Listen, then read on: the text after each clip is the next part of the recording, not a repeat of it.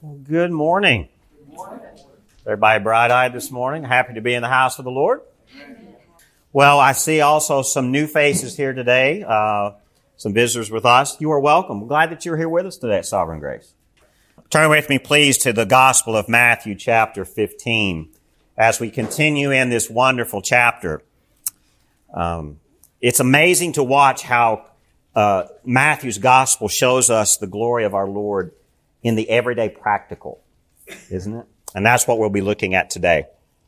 If you're able to stand, would you stand with me in reverence for the reading of God's Word? Matthew chapter 15, beginning in verse 32. Then Jesus called his disciples to him and said, I have compassion on the crowd because they have been with me now three days and have nothing to eat.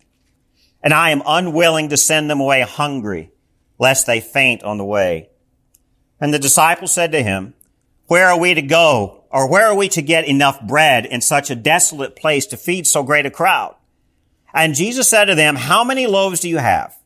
And they said, seven and a few small fish. And directing the crowd to sit down on the ground, he took the seven loaves and the fish, and having given thanks, he broke them and gave them to the disciples, and the disciples gave them to the crowds. And they all ate and were satisfied. And they took up seven baskets full of broken pieces left over. Verse 38. Those who ate were 4,000 men besides women and children. And after sending away the crowds, he got into the boat and went to the region of Magadan. Let's pray. Father God Almighty, we pause as we read your word.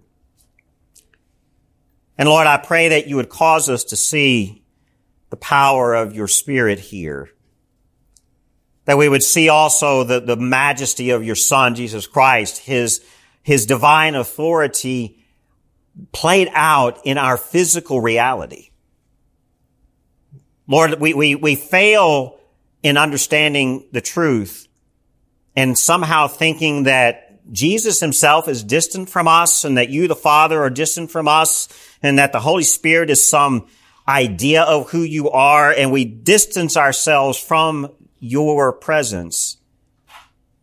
But Lord, you show us here that your son, Jesus Christ, engages with lost sinners right where we are in this fallen world, in our physical needs. And so God, I pray this morning you would show us the truth of this gospel that you came to rescue us from our sin. You stepped into our fallen world. You became like us and you ministered to us right here. And so God, let this word speak boldly to our spirits. Please teach us the truth. In Jesus' name we pray. Amen. Amen. Have a seat. A little bit of a summary. Let's remind ourselves where we are here at the end of chapter 15. At this point, at the end of the chapter, Jesus has now withdrawn from the region of Galilee where the Pharisees and the scribes had come to him from Jerusalem and had criticized his disciples and criticized his teaching. And so this latter half of the, of the chapter, Jesus is now withdrawn to the Canaanite region of the Decapolis. And this is what we looked at last week, uh, and the week before, where there was a Canaanite mother who uh, came to Jesus begging for mercy and healing for her daughter.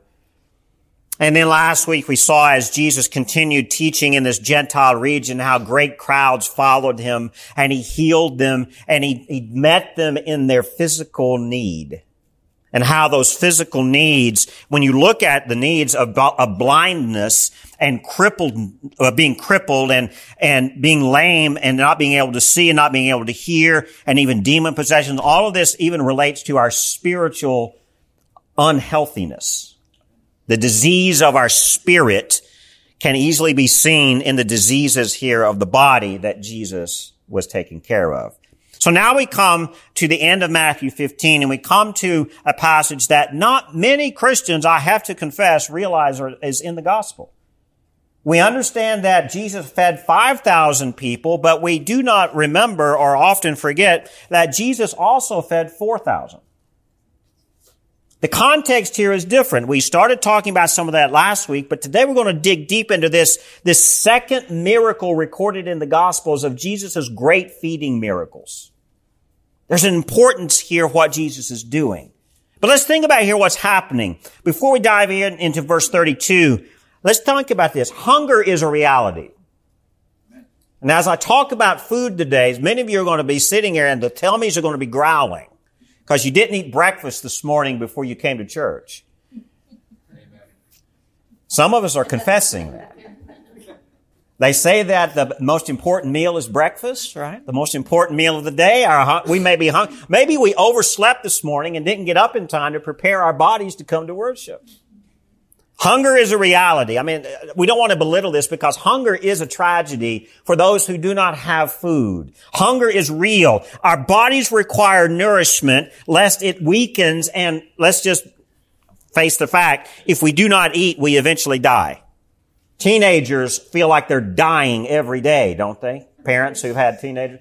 We raised two teenage boys and we never thought that they would survive. They were so starved all the time. Still are. So, but think about this. Think about what we do about food. I mean, we, make the preparation of food an art. We even celebrate food with festivals. We, we are even entertained now by celebrity chefs. That's our form of entertainment. And I have to confess, I enjoy watching some of these, these cooking things now on YouTube. It used to be Food Network and now YouTube has taken over with food things. Uh, I've learned how to cook from YouTube now. But it's entertainment, isn't it? Now, another thing to think about, we, we, may think that cookbooks are out of style, everything's on the internet, but think about this. Cookbooks are still a lucrative business as seen in 2021 alone, there was a 42% increase in the sales of baking cookbooks. Not just published, sold. A 42% increase in cookbook sales in 2021 alone. We love our food. Now we come to a passage here in the end of Matthew's gospel where Jesus is taking care of hunger. Matthew tells us about this second great feeding miracle in this Canaanite region, this Gentile region. That's the difference between the record of the feeding of the 4,000 versus the, re- uh, the feeding of the 5,000 back in Matthew 14. Those who were fed in Matthew 14 were primarily Jewish people. Now here at, in, at the end of Matthew 15, Jesus is feeding 4,000 of primarily Gentile people. Canaanites. This is a Gentile miracle. Let's, let's just think about it. The record of this second great feeding miracle indicates that the first miracle with the 5,000 in Matthew 14 was not an exception. That tells us that Jesus repeated any miracle that he wanted to at any time. How many, how many Bible believing Christians have enough Bible knowledge to re- realize that there was more than one feeding of mass people in the Gospels? Many people don't realize that. And so we skip over this important passage we're looking at today. Let's look here at verse 32. Actually, I'm going to jump up to verse 31 because that's going to help us lead into verse 32. Verse 31. So that the crowd wondered when they saw the mute speaking, the crippled healthy, the lame walking, and the blind seeing, and they what? They glorified the God of Israel. That's what was happening. And now segueing into verse 32. In the midst of this glorification of the God of Israel, then Jesus called his disciples to him and said, I have compassion on the crowd because they have been with me now three days and have nothing to eat. Here Matthew relates the miracle that's very similar to the miracle of the feeding of the 5,000 back in Matthew 14. Jesus, in both places, I have compassion on the crowd. That's indicating who our Lord is. The reason this, this miracle is coming, Jesus has compassion on the crowd. Compassion is a key element of mercy. Mercy is a compassionate act of God upon us in the midst of our circumstances, whatever they may be. So here Matthew relates this miracle very similar to the one in Matthew 14 of the 5,000. And again, the only difference between the two is that in this, this is a Gentile miracle where 4,000 men are fed with seven loaves of bread and a few small fish with seven baskets of leftover broken pieces. In contrast, if you remember, the 5,000 were fed with five loaves and two fish and they had 12 baskets of leftovers. Still a very similar miracle. Now we could break down the numerology as some people do about the significance of the five baskets versus the seven baskets and all this stuff. We're not going to go there today. Numerology is not where we need to go. Numerology does not tell us what God is telling us.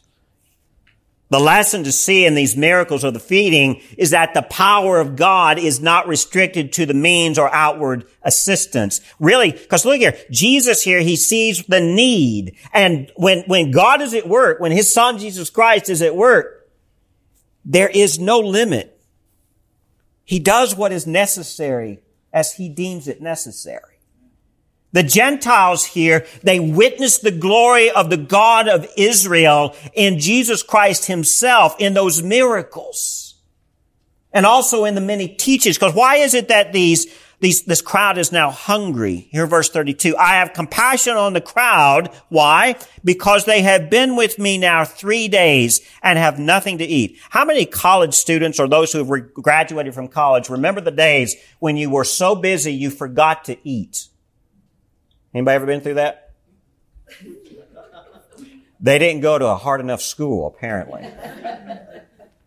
I remember those days in my college years back in the late 80s and early 90s. I would be working so, I mean, I worked 40, 50 hours a week, then went to school full time too.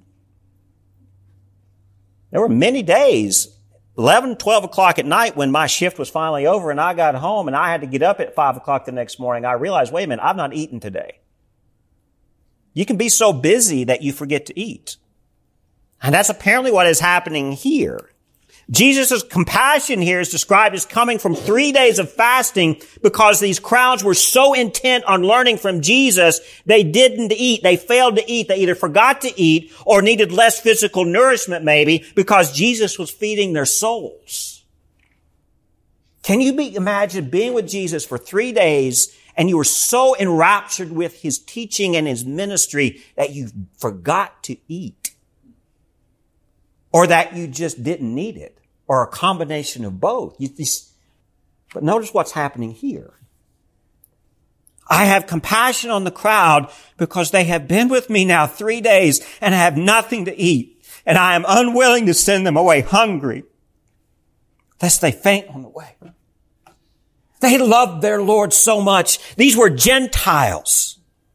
Remember this. These were Gentiles who were outside of the fold. They were not welcomed into the body. They were not welcomed into the people of God.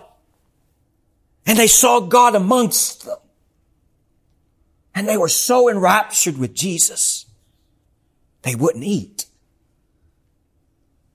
And his compassion here is described here that way.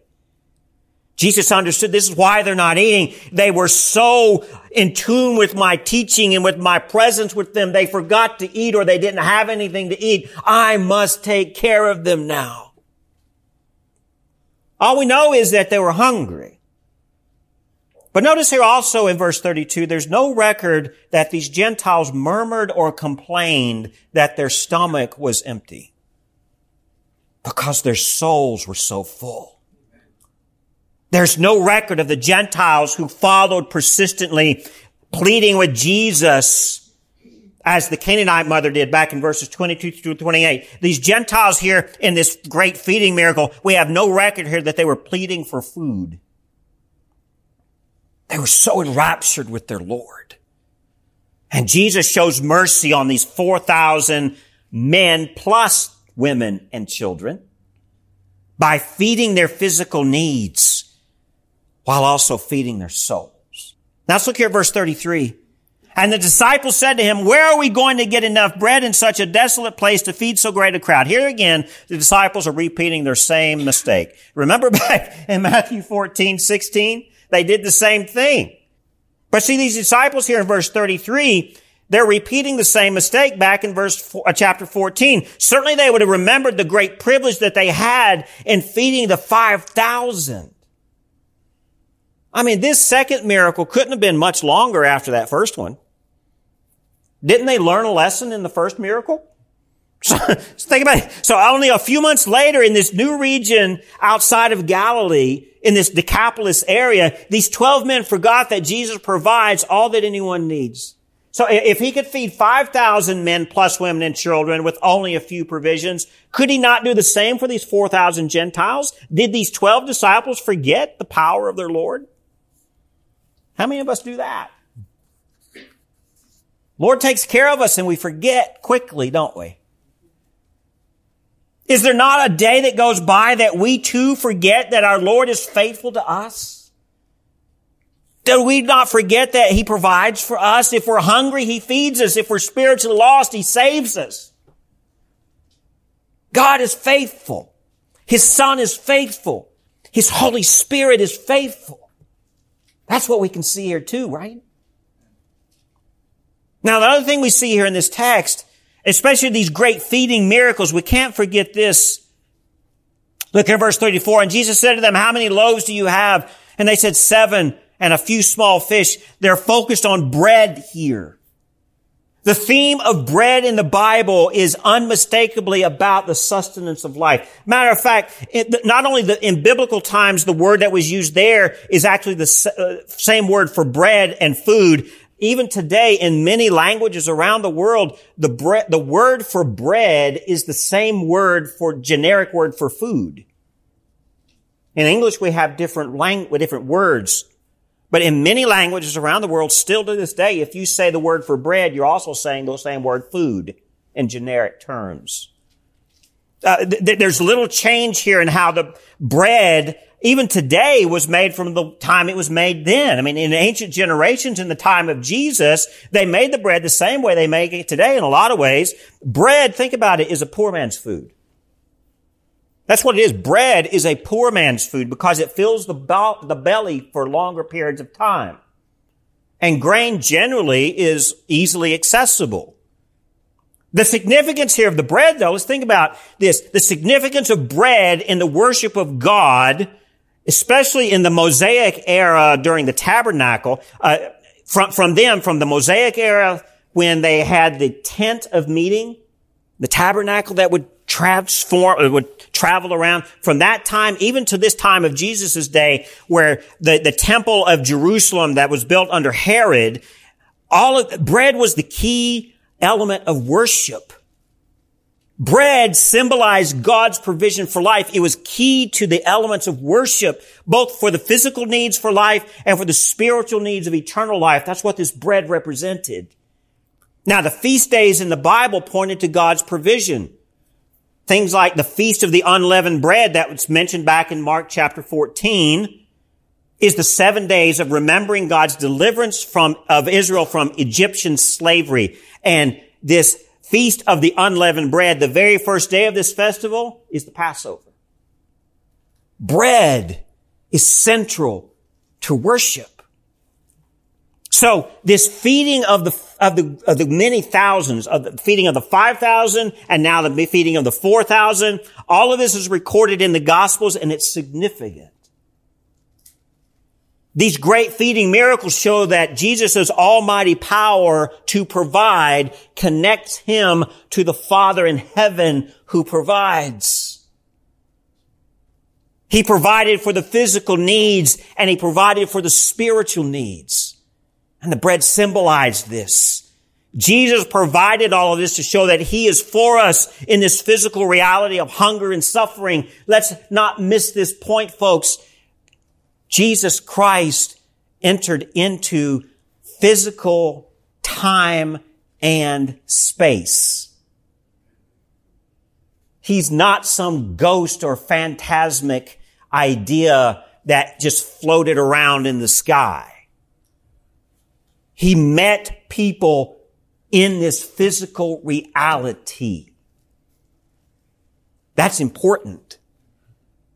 And the hunger recognized here and the bread recognized here shows all of this. We cannot overlook this fact that Jesus came in this physical time. He came in a physical place in history. We are create, we, remember here, we are created beings. We have both a body and soul. Not two separate things like a spirit that does its thing and the body that does its thing. Both are significant substances united under one whole being. This is how God has made us. This is a false idea in the church that has, that has crept in from pagan ideology that somehow the spirit is more important than the body. No, they are both equally important in God's created order.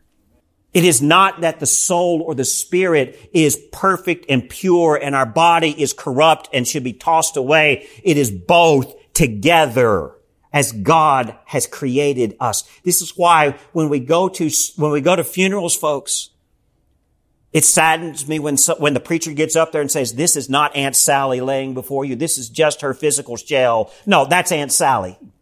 We weep and mourn over her body just as we weep and mourn over her soul. As God has designed it both. And this is what Jesus knows. This is why he feeds the body here, because he knows how we are made. Remember, who was at the pre- who was present at the beginning of all creation? Jesus was. Right there with the Father. He understands how we're made.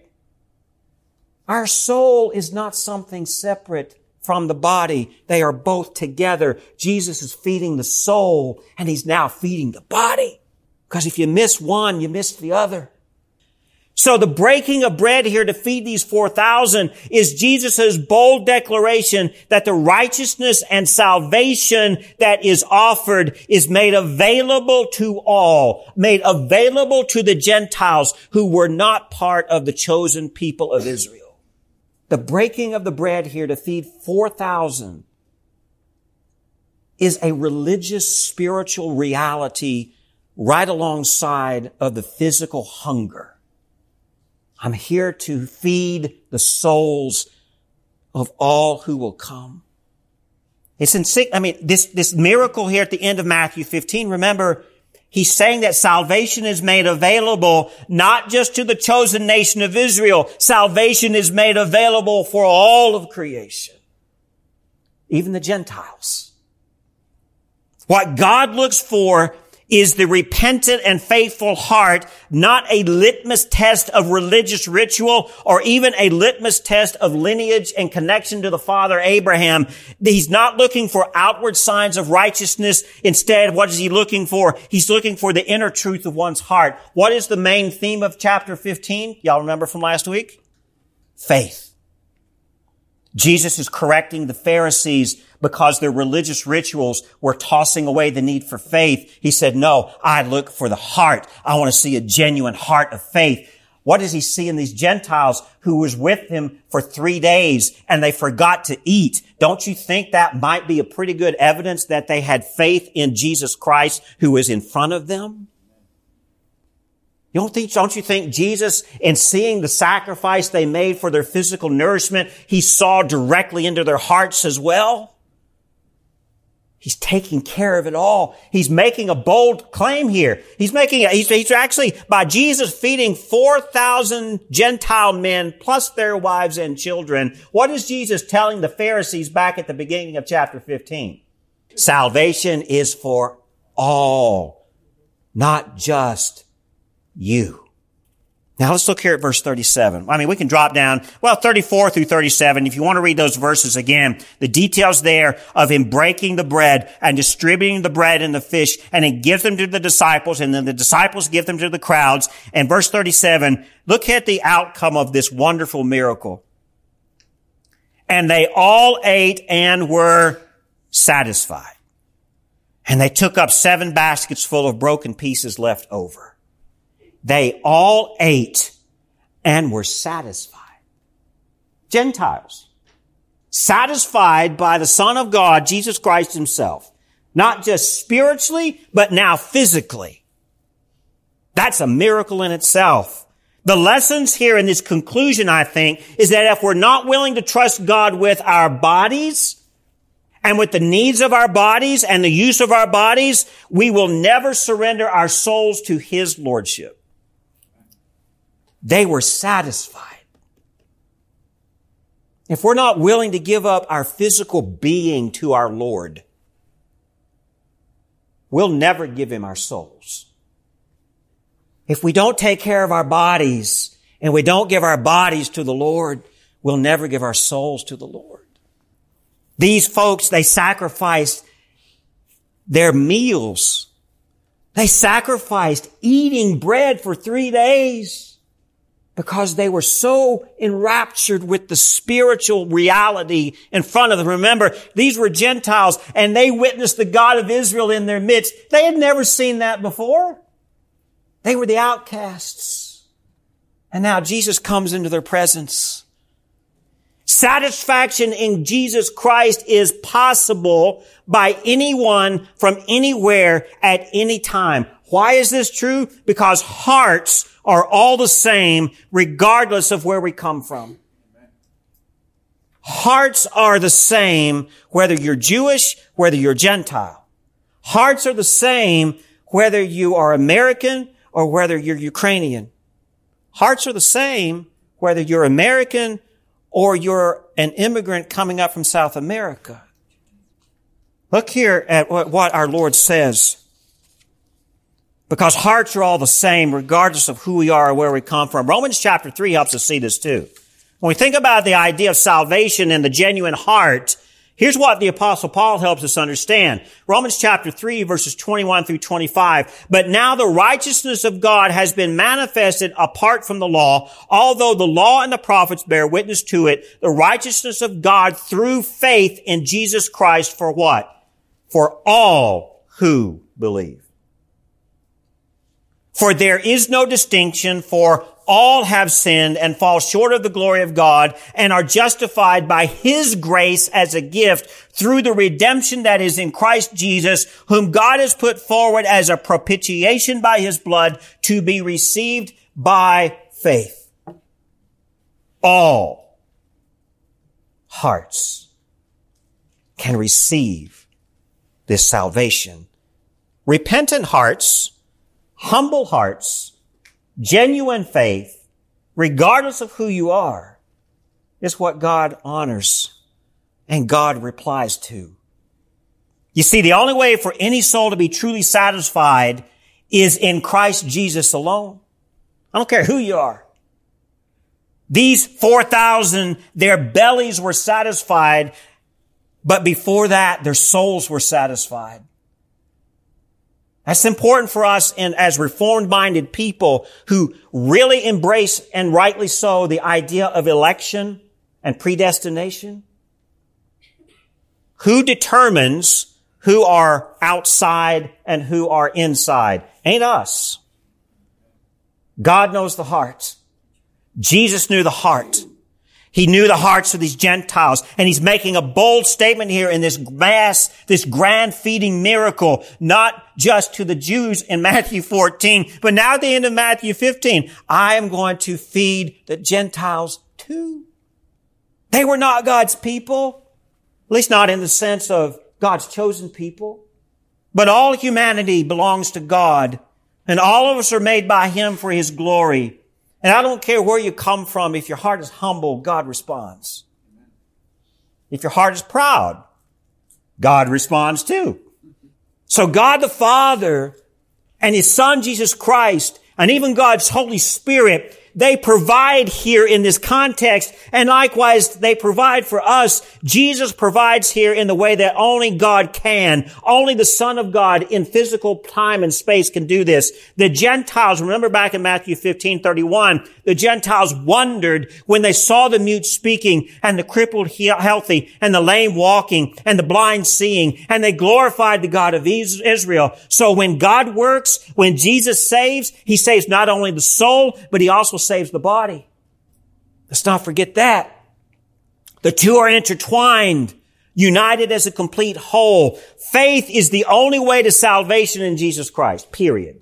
But faith in the goodness of God's grace is seen in two different ways. This faith in the goodness of God's grace is a spiritual good and also a corporeal good. Let me give you, the, y'all know what a corporeal is? The spiritual we understand. The corporeal is that which is physical, that which is bodily.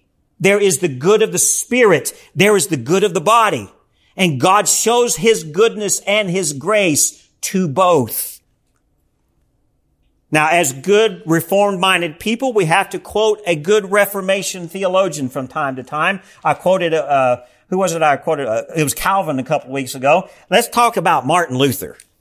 Here's what he says. Martin Luther helps us to understand the significance of trusting Jesus for all that we need, both the spiritual need for eternal life and the physical needs of living in the now.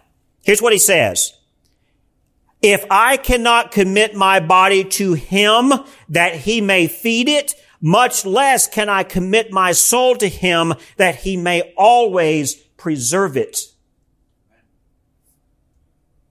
If I cannot trust the Lord to feed my physical needs, I will never trust my Lord to preserve my soul for eternity.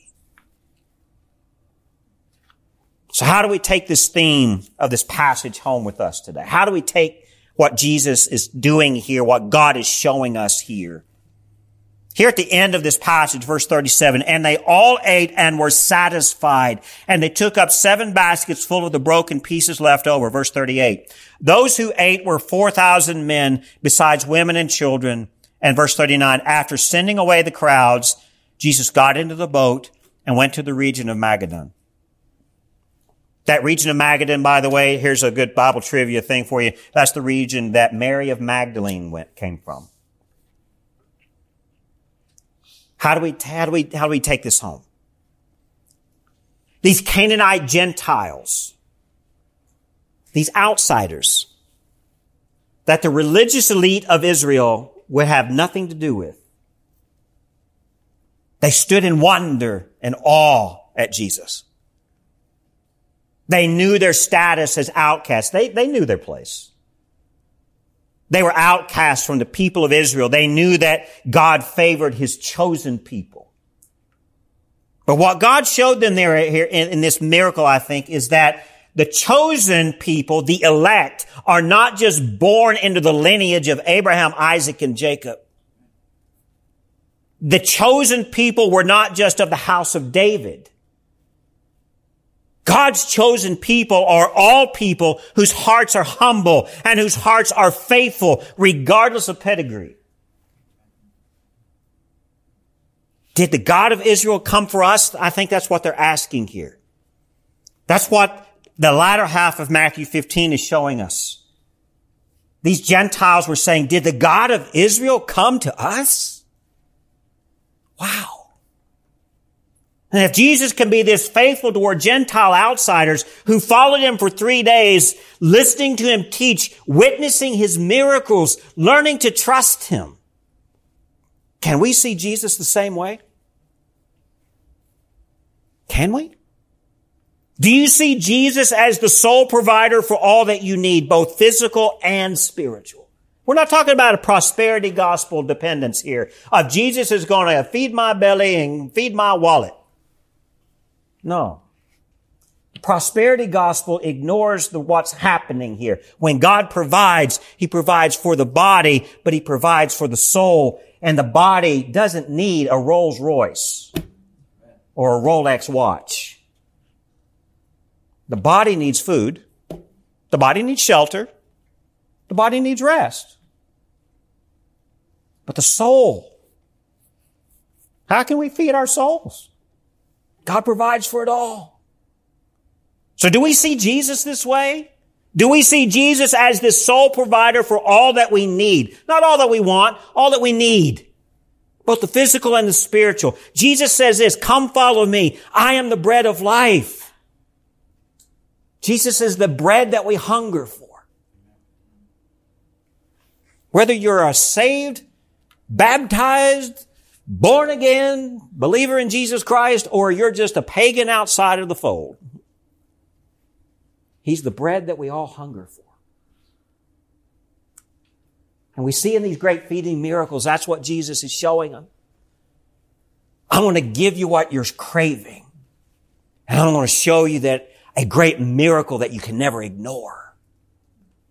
So that you cannot go around and say, you know, yeah, I helped Jesus do that.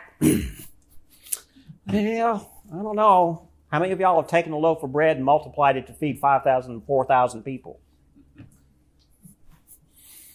Pretty big. A lot of mothers in this room are going, Dear Jesus, teach me how to do this with my kids. Ask the Lord to depend, to provide and depend on Him. Amen. Nathan, come on forward, buddy.